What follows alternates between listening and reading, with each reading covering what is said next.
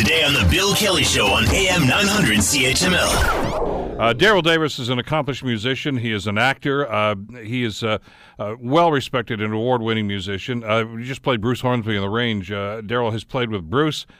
Uh, he's played with uh, Chuck Berry for many years, uh, with Jerry Lee Lewis, and, and another great, and Muddy Waters, for God's sake.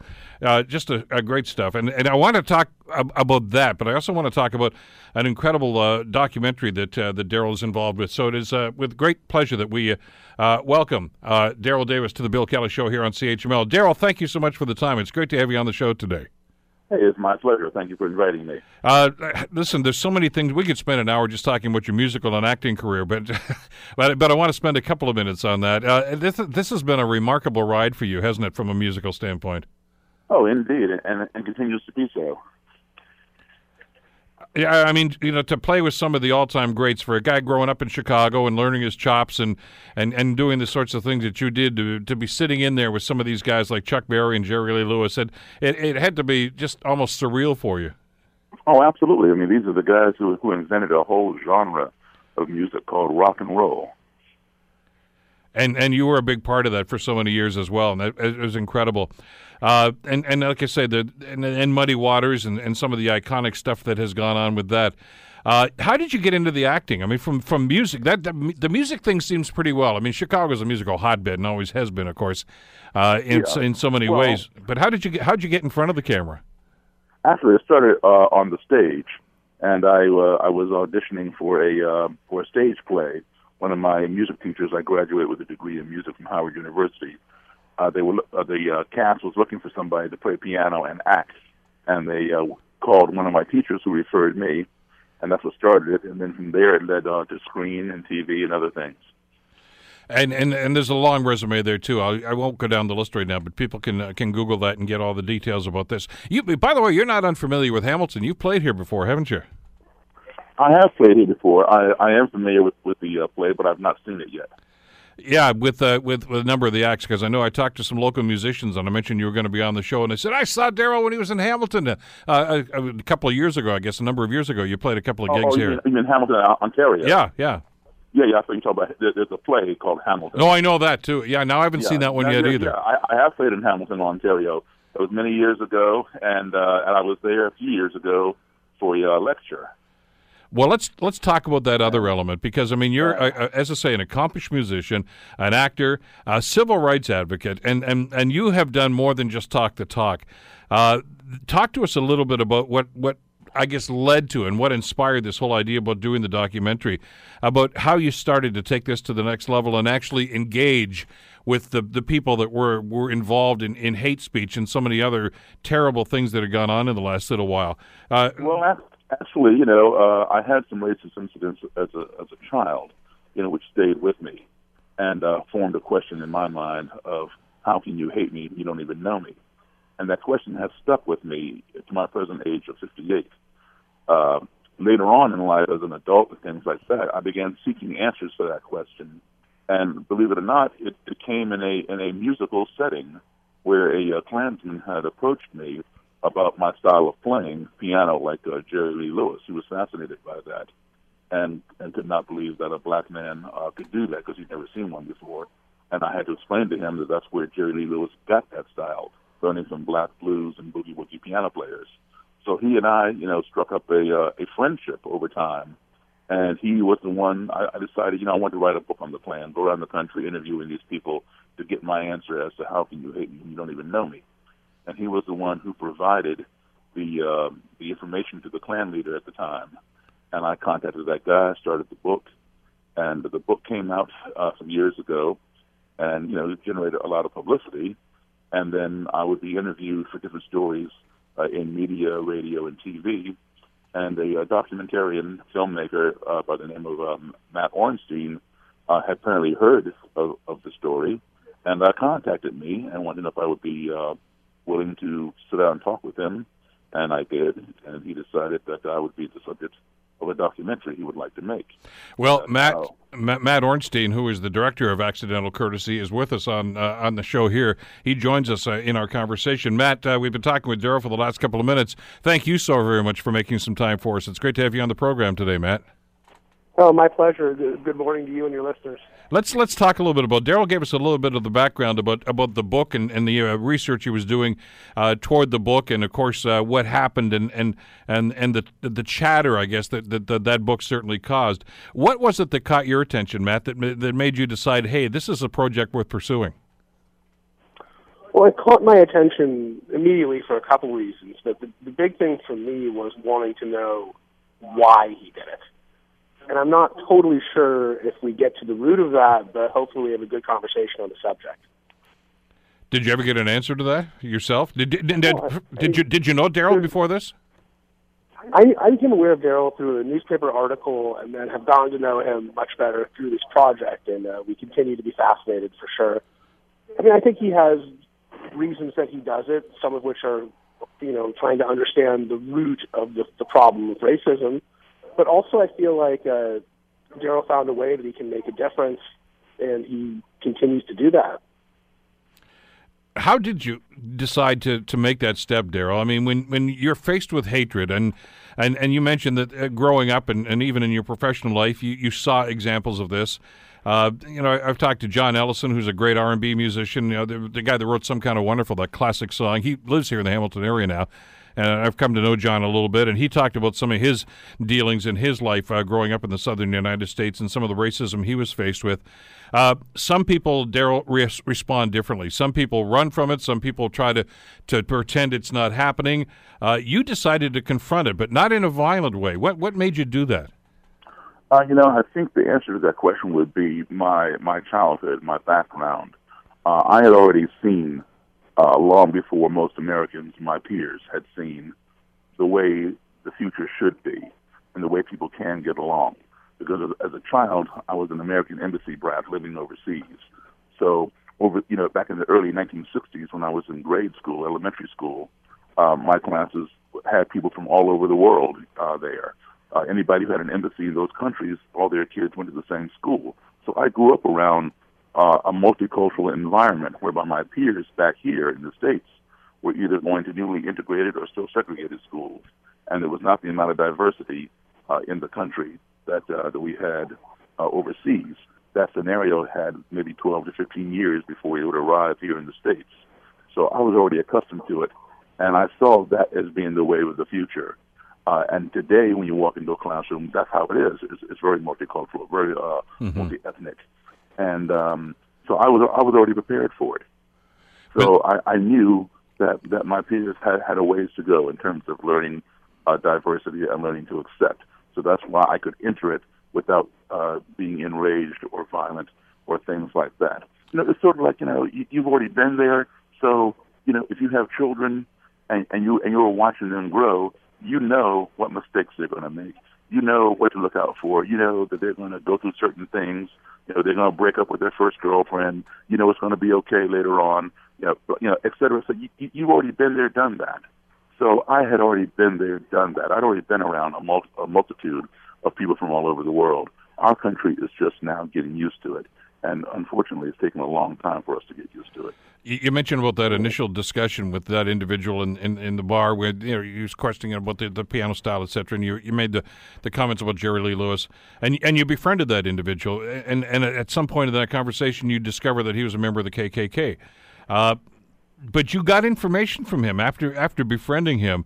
Uh, you got information about actually you go to see the, the head of the organization. I mean, that's that's going right into the belly of the beast, Daryl. Well, that's one way to do it. You know, I mean, you know, if, if you want to get you know get down to the to the nitty gritty, then you know get away from the horse's mouth. I mean, anybody can go out and write a book on on the Klan or on or on uh, Christopher Columbus without ever having having met these individuals, because there's enough information out there. But uh, but my book is different in the uh, regard that uh, no book had ever been written on the Klan by a black author from the perspective of sitting down face to face and talking with them. So I wanted to get the answers myself rather than get them out of some book written by a white author, because a white author cannot ask questions and get the answers, the same answers that a black uh, author would. It's, it's, it's a whole different scenario. So I think, you know, that is what uh, led to, to the uniqueness of what I was doing and led to the publicity.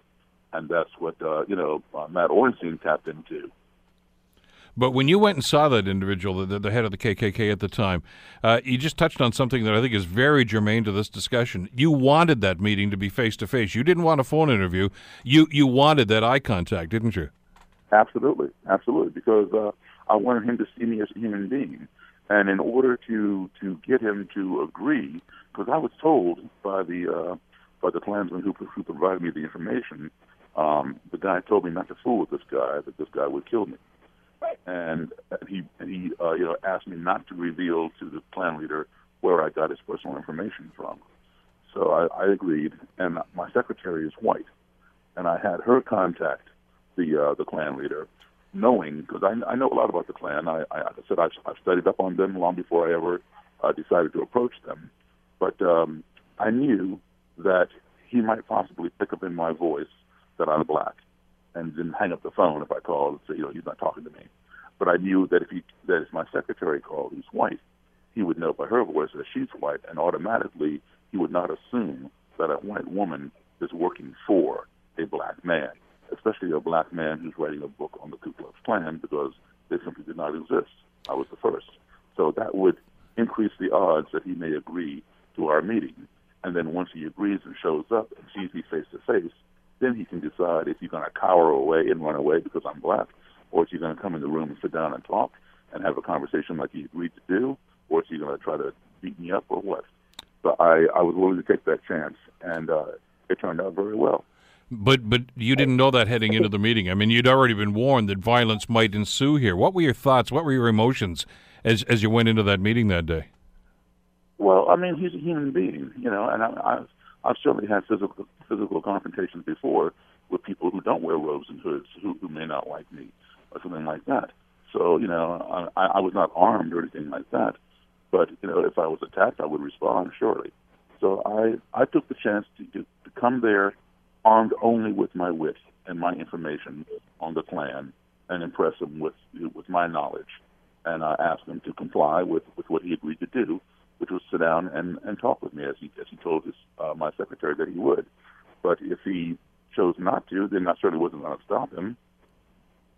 Was there? I think you guys touched on something very important a moment ago. That part of Daryl's technique is in person, yeah. talking with people. And in, in an age when we're very willing to hide behind a computer, or you know, just texting people, like Daryl's thing is they have to sit face to face with him and confront his humanity, and that is certain, certainly something we uh, on the film side have taken away from this project.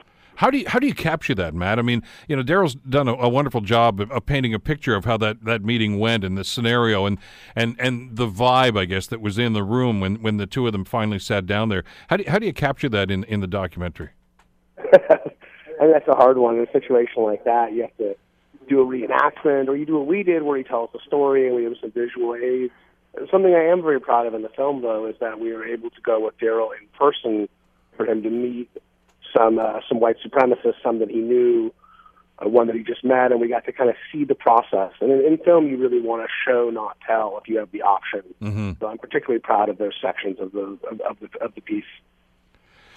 It's it's I, am trying to put myself in, in, in your place, Daryl, and I, I, find it very impossible to do, which is why I'm, I'm, I'm glad that Matt is with us to be able to describe exactly how the documentary can can capture this. Because at time and place, I mean, you know, when somebody says, "By the way, Daryl, uh, this guy might kill you if he doesn't like what you're saying or what you're doing," I'll, I'll uh, tell you what.